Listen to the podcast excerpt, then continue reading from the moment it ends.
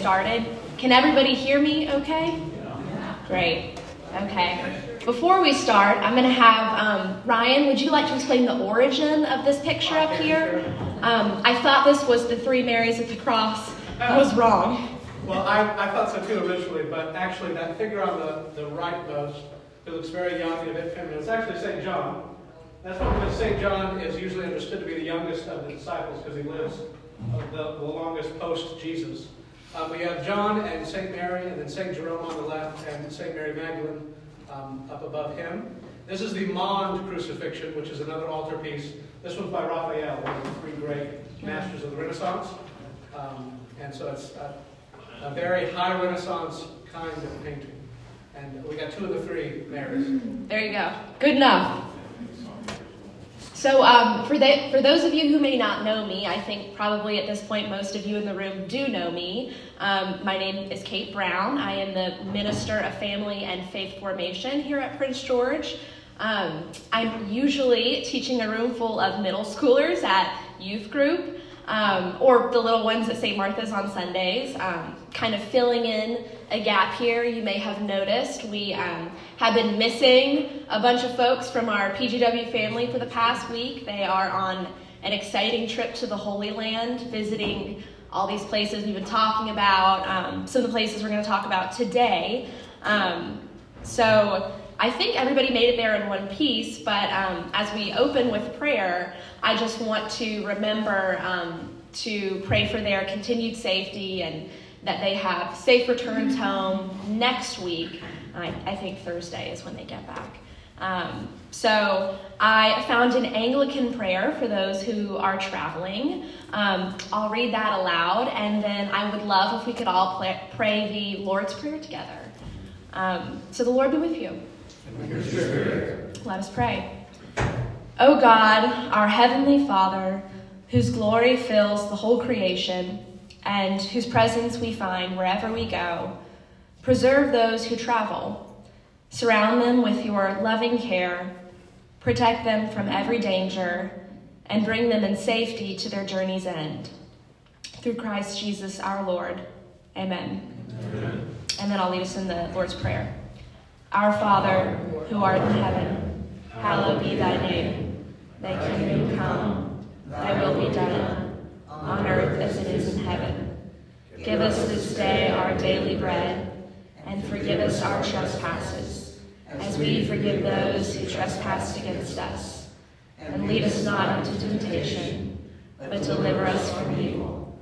For thine is the kingdom, the power, and the glory, forever and ever.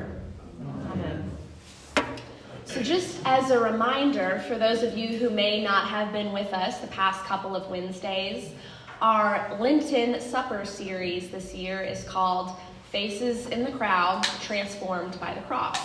Um, and the faces in question are individuals who would have been there um, at Jesus' crucifixion, or at least um, those individuals who scripture tells us were there at the crucifixion.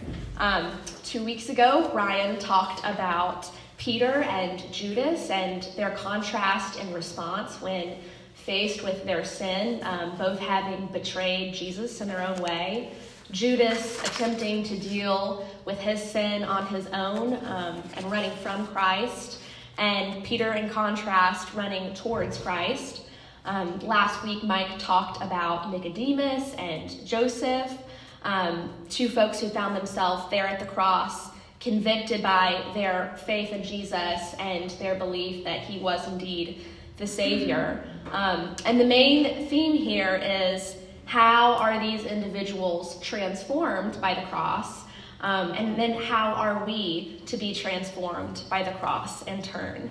Um, if you did miss the last couple of weeks, or even if you were here and you want to go back and give them a listen, we actually have both um, Mike and Ryan's teachings on our website right now. Um, on our church website, there is a button that says um, sermons, and you can click on that and you can listen to the audio file from the last couple of weeks, and this will be on there as well. Um, so go back and give those a listen if you haven't heard him yet. It's good stuff. And next week, I think, is John, John the beloved disciple, correct? Do you know who's teaching? I don't. No, Someone. I'm, I know it will be great. I don't know who it is, but I know it's going to be wonderful. Um, but tonight, we are going to talk about a couple of women who were there at the cross. Um, we know that there were women there at the crucifixion because every single gospel writer places women there. There we go, perfect. Um, every single gospel writer places women there at the, at the crucifixion. Some of them they go into more details than others. Um, some name these women by name. Some are a little bit more vague. Um, I wrote down some specific descriptions from each of the gospel writers. Um, Matthew says that many women were also there. Mark tells us that there were women, women looking on from a distance. Um, Luke calls them women who had followed him, Jesus, from Galilee. However, none of the synoptic gospels, that would be Matthew, Mark, and Luke, um, go into any great detail about women being there literally at the foot of the cross, um, up close. It's John, who is um, the, the gospel writer who would have been there at the cross himself, who's witnessing this firsthand from the foot of the cross, who places these three women there at the foot of the cross with him. And those women are Mary, um, the mother of Jesus, Mary, wife of Clopas, who um, we think probably was Mary's sister in law or some sort of close family member, and also Mary Magdalene. Um, and so I'm going to read John's depiction of these women at the cross. It's John chapter 19, verses 25 through 27. And he writes Meanwhile, standing near the cross of Jesus were his mother and his mother's sister, Mary, the wife of Clopas, and Mary Magdalene. When Jesus saw his mother and the disciple whom he loved standing beside her, he said to his mother, Woman, here is your son. Then he said to the disciple, Here is your mother. And from that hour, the disciple took her into his own home. John places these three women um, up front, right in the thick of it, if you will, at, at the foot of the cross. At least close enough, we know that they can hear um, what Jesus is saying to them, his, his final words. Um, and it's here that I, I want to point out what might be some really obvious um, context, but I think is so interesting when we're looking at their experience at the cross, is that for these women to have found themselves here at the foot of the cross as open supporters of Jesus, this is an incredibly risky and dangerous situation they have placed themselves in. Um, to have been associated with Jesus at this point could have meant persecution for themselves. Um, there's even threat of death. He is a criminal, so to speak. He is an enemy of the state. And so to be there in this place um, is, is incredibly difficult. They're tending to their, their master in, in his final hours.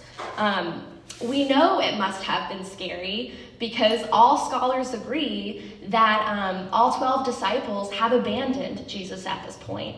They have fled. Um, Mark 14:50 reads, "All of them deserted him and fled."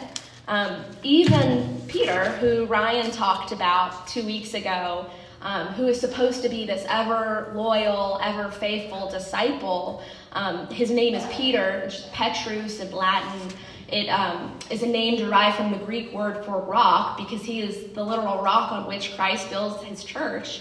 Even that St. Peter has denied Jesus three times for fear of what might happen to him um, because of his association with, with Christ. So um, it's, it's a pretty bold act. It's a brave act for these women to be here.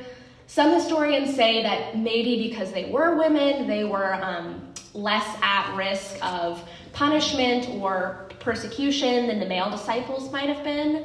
Um, but there's disagreements about that, and I think either way, this is this is definitely a dangerous situation that they have found themselves in.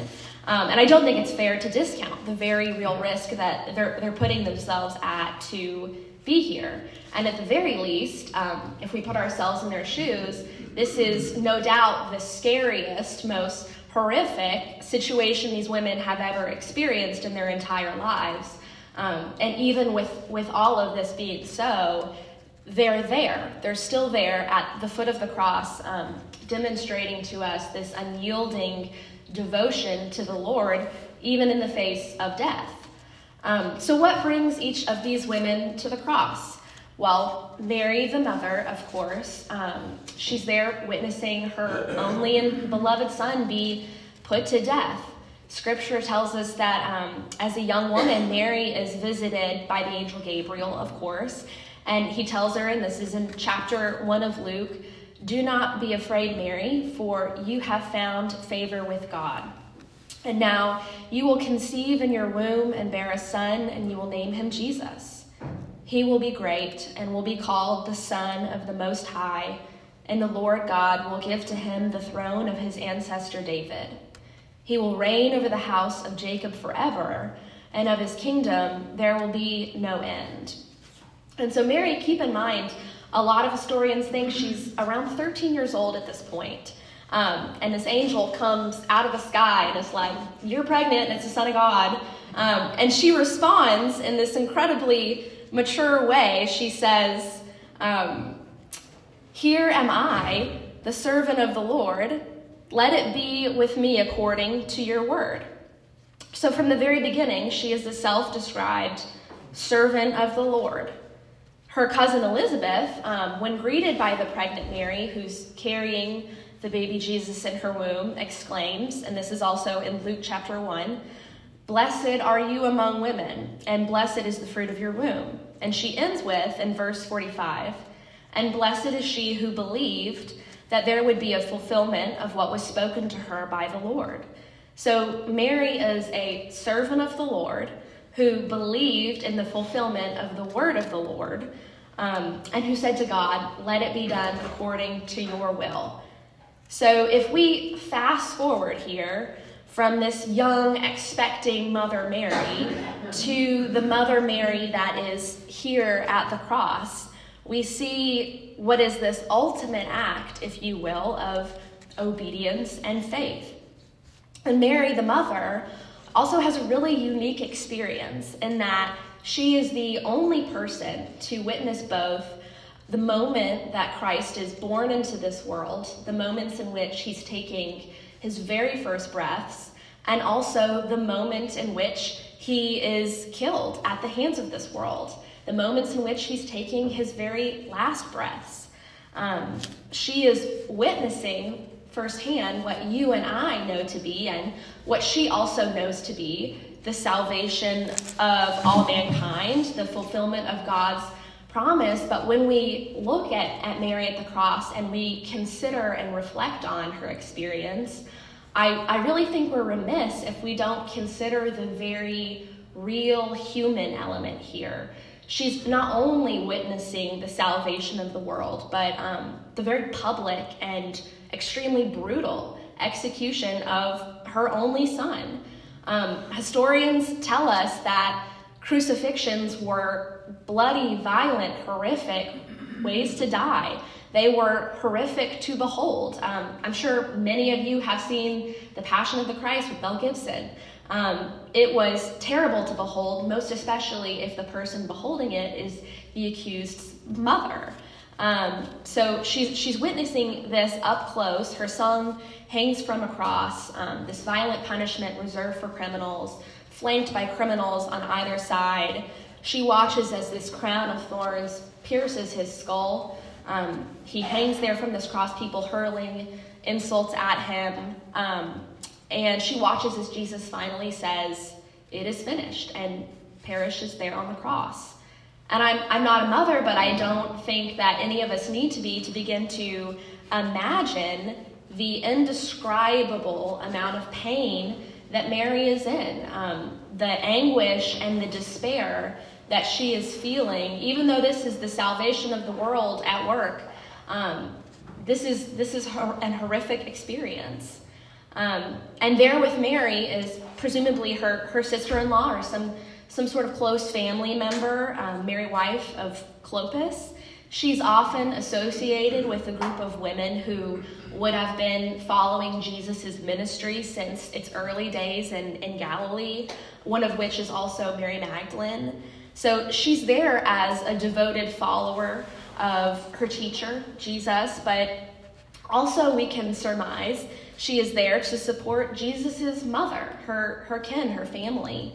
Um, she has come to the cross, this, this bold action out of devotion to Jesus and out of love for her family. And I, I can picture almost what I believe probably was a very intimate moment. These, these three women huddled together at the foot of the cross, comforting one another, comforting the Mother Mary um, as she says goodbye to her son.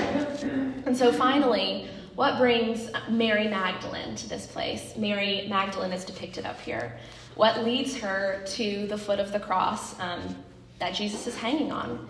Well, we know Mary Magdalene, she's named for her place of origin, um, the town of Magdala, which would have been in Galilee, which today northern Israel. I think our PGW crew that's in Israel right now, that was on their list of stops. I think they already made their way through Magdala, so that's why she is named Mary Magdalene.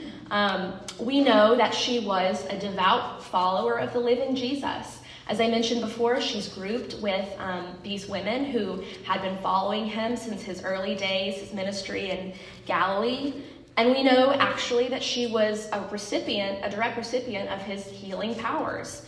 Luke groups her in chapter 8 um, with a group of Jesus's female followers who had been healed by him. He writes that soon afterwards, he went on, he being Jesus, through cities and villages, proclaiming and bringing the good news of the kingdom of God. The twelve were with him, as well as some women who had been cured of evil spirits and infirmities. Mary, called Magdalene, from whom seven demons had gone out, and Joanna, the wife of Herod's steward Chuza, and Susanna, and many others, who provided for them out of their resources. So she is a follower who has witnessed Jesus' miracles firsthand, been the recipient of them. Um, someone we can presume turned from sin to faith because of her interaction with Christ. And she must have been a significant follower of Jesus for the Gospels all to have mentioned her by name, because Jesus would have had a great many number of followers. Um, but every single Gospel mentions her by name, and we know that she is significant in this story. Um, they all mention her by name. Every single gospel account um, of the crucifixion places her there by name. John places her there specifically up close at the foot of the cross with the two other Marys. Um, so she is there as a witness to Jesus' ministry. She's there as a witness to his dying breaths. And she's also there when they bury him. Matthew's account of Jesus' burial places her there, sitting opposite the tomb. Um, and finally, I'm sure we all know, it is she that discovers three days later um, that there is an empty tomb. And it's she that the risen Lord first reveals himself to, which is very significant. She goes to Jesus' tomb um, in the early hours of the morning uh, to tend to it, to tend to his body, um, ever faithful even in death, and discovers, of course, that the stone um, sealing the entrance has been rolled away. And we probably all know how this story goes. She runs and finds some disciples and tells them what she has discovered, and they all come back to the tomb, and indeed, Jesus' body is not there. The disciples go back to their homes, but Mary remains there at the tomb. And um, in John chapter 20, I'll read all of this. Um, it reads, starting with verse 11, But Mary stood weeping outside the tomb.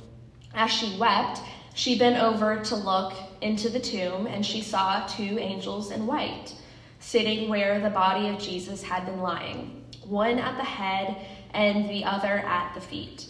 They said to her, Woman, why are you weeping? She said to them, They have taken away my Lord, and I do not know where they have laid him. When she had said this, she turned round and saw Jesus standing there, but she did not know that it was Jesus. Jesus said to her, Woman, why are you weeping? For whom are you looking? Supposing him to be the gardener, she said to him, Sir, if you have carried him away, tell me where you have laid him, and I will take him away. And Jesus said to her, Mary. She turned and said to him in Hebrew, Rabboni, which means teacher. Jesus said to her, Do not hold on to me, because I have not yet ascended to the Father. But go to my brothers and say to them, I am ascending to my Father and your Father, to my God and your God. Mary Magdalene went and announced to the disciples, I have seen the Lord, and she told them that he had said these things to her. So Mary Magdalene um, becomes the very first witness to the miracle of the resurrection, and she is given the instruction to go and tell. So we know now what brings each of these women to the cross, the significance they play, and the story of the life of Jesus.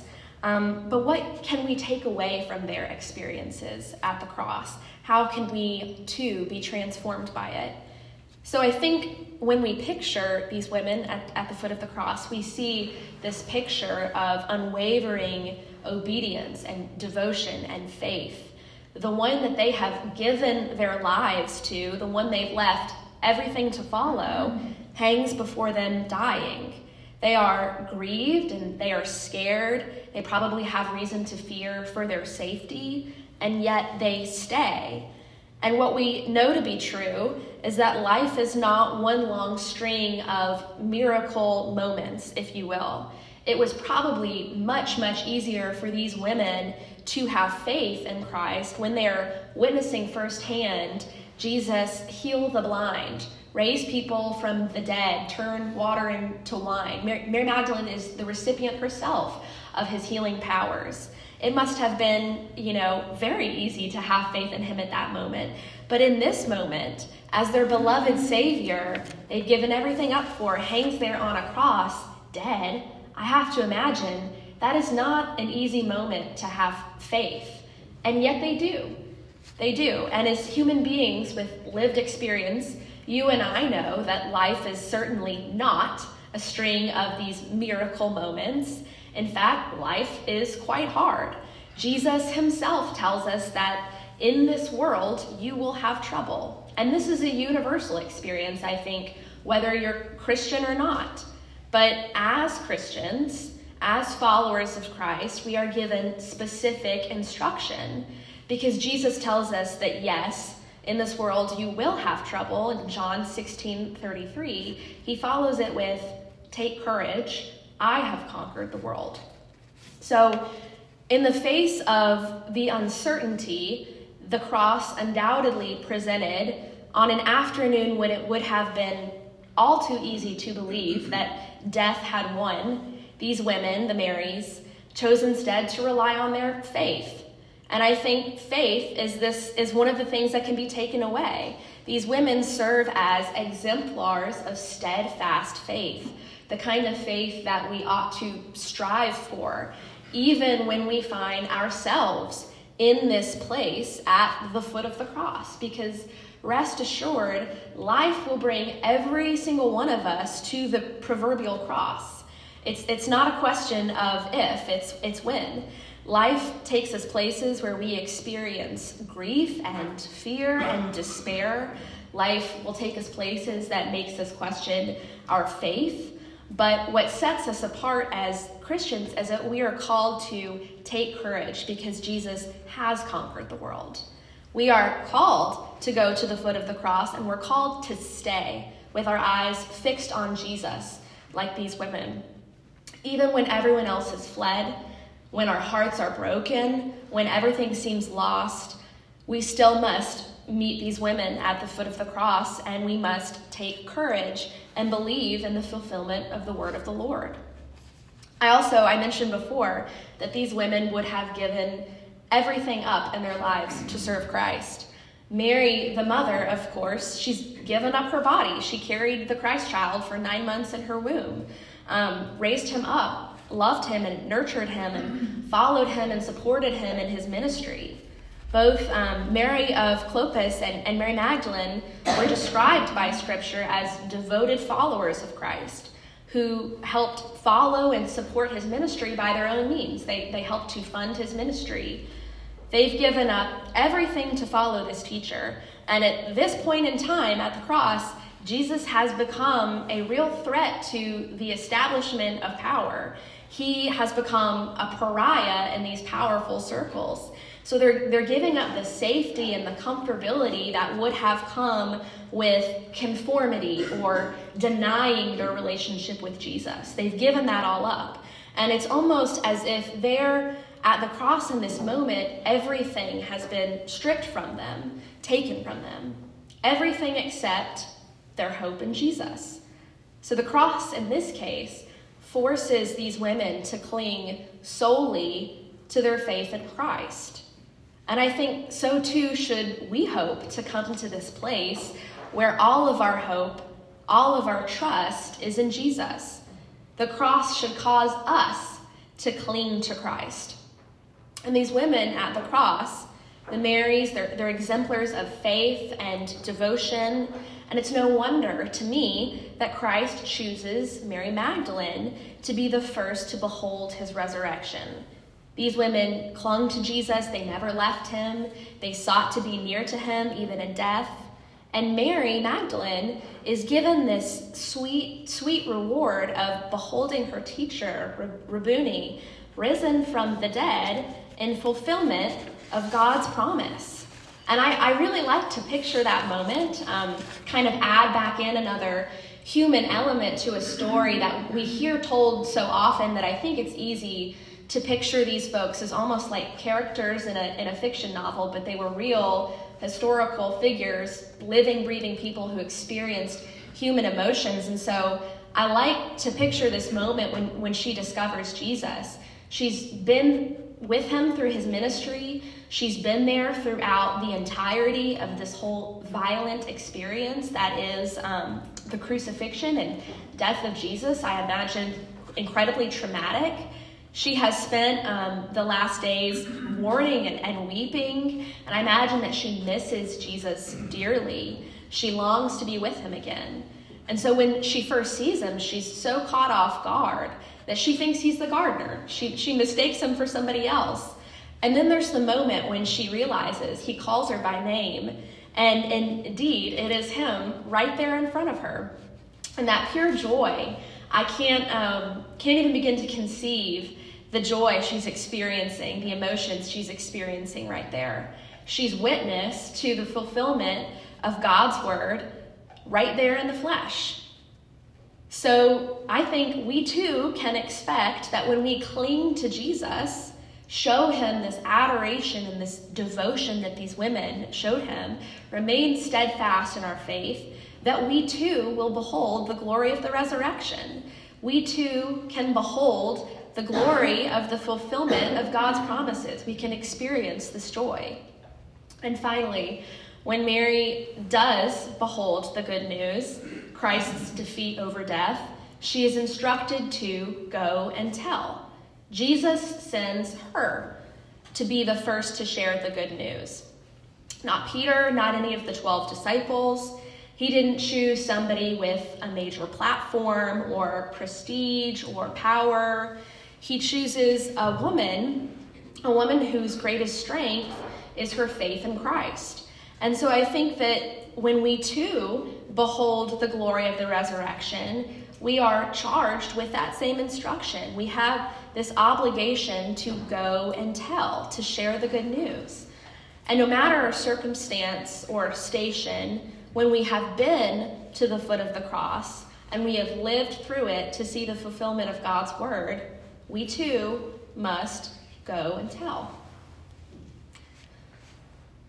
So I want to finish this up with prayer, and then maybe we can open it up to discussion. I'm sure we have plenty of time.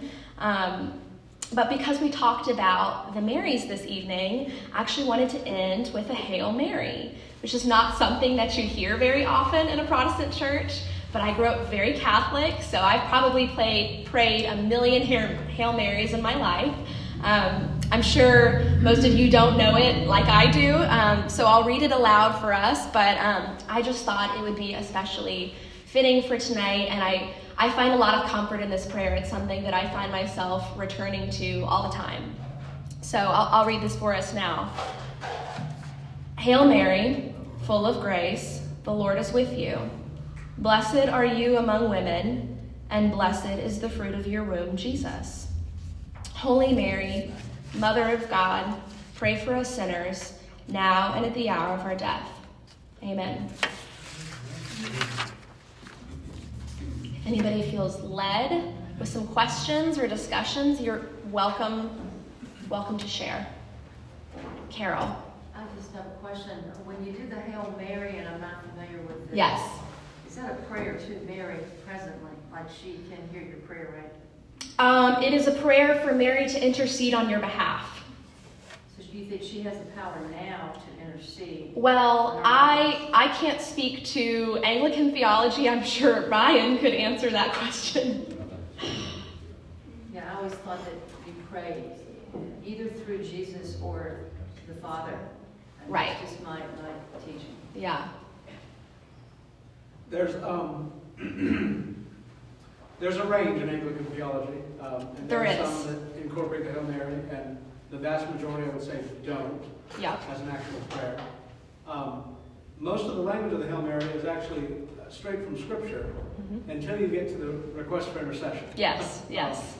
So, yeah, um, I am hesitant about using it too uh, heavily, you might say. Um, but I think there's a way in which you can talk about uh, intercession of saints, but you have to tread carefully. Yes. I was not suggesting that we all, you know, take up the Hail Mary all the time. I just wanted to share this prayer that I thought was really beautiful.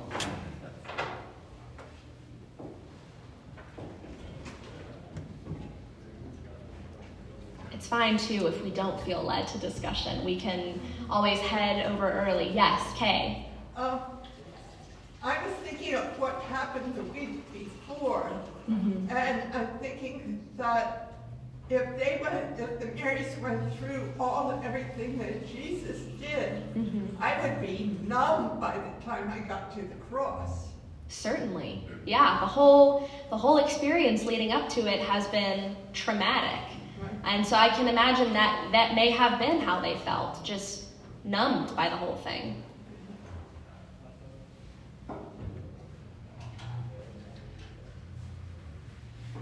Difficult for us to appreciate really just think of Christ, fully God and fully man. Right. Go and read about crucifixions. Mm-hmm. And he is fully man hanging on the cross. I'm not trying to be gross or vivid here, but the things that happen, I mean, you, you know, you typically are exposed naked. Yes. You lose control of your bladder, you lose Mhm. control of your bowels, you're bloody. It is a very. Absolutely. And, and Christ being fully man would have experienced all of that. Mm-hmm. And to think of him hanging on the cross as a spectacle with all of those very nasty things, humiliating things happening, is Yeah. hard to comprehend. It is. It's it's hard to place yourself there and to even begin to imagine what they what they would have been witnessing and what the emotions, the thoughts they would have been having. Um, it's it's almost impossible to do. Yes.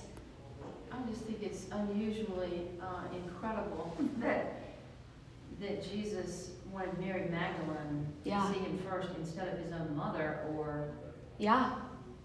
or one of his disciples. It's it's beyond understanding to me. To Mary It- Magdalene. It is, and it's perhaps the message there is that anybody can can go and become a disciple and share the message of the good news. Wasn't that the Mary that the demons were cast out of? Yes, yes, Yeah. There's a beautiful story in that. absolutely. That, that the deliverance you experience is Mhm. not lost. Yes. The deliverer lives. Absolutely. She she would have experienced firsthand the healing powers of Christ. And so who better to go and share the good news? Someone who has ex- been the recipient of the healing power of Christ. I don't think the Bible speaks of it, but I, I wonder what Mary, the mother of Jesus, when she saw him resurrected, what Mm. that reunion was. Oh my goodness. I you can only begin to imagine. Yeah. Mm. One more question. Yes. What do the initials at the top of the cross stand for? Ryan is our Uh, expert. Yeah, uh, Iesu Nazareth, Rex Judaeus. Um, Jesus of Nazareth, King of the Jews. INRI, that's Latin. In Greek. Now, um, so those are the first, first four letters of the, those words in Latin. Thank you. It was the centurions who made the sign, Mm. and they would have spoken Latin. I think John specifies Latin, Greek, and Arabic are in all three languages. No, Common? the, the, well, the centurions would have Yeah, yeah. originally indicated Latin because they were, they were Roman soldiers, right? And that was the language of Rome. I believe. Didn't follow with Think so? that. Yeah. I love what flips the switch for Mary Magdalene at the resurrection scene, um, because you would, you would think that if Jesus says, "Woman, who you're looking for," that she recognizes the Yeah. voice. Right. Um, but I think that I mean it's kind of that road to Emmaus where Yeah. He's actually kind of I mean still somehow supernaturally veiling his presence Mhm. until uh, the breaking of the bread. And I think it's the same with Mary Magdalene. It's it's, his, it's her name, Yes, he calls her by name. yeah, her, her spoken name that flips that switch. Mm-hmm. Um, and I just mean that, that basic idea that I mean, Jesus really knows us by name. Yes. Better than we know ourselves. It's just, it's Yeah. such a cool little, I mean, minor detail. No, I agree completely. That's one of my favorite parts is that he he calls her by name. And in the midst of this resurrection, the salvation of the world, he calls his friend by name.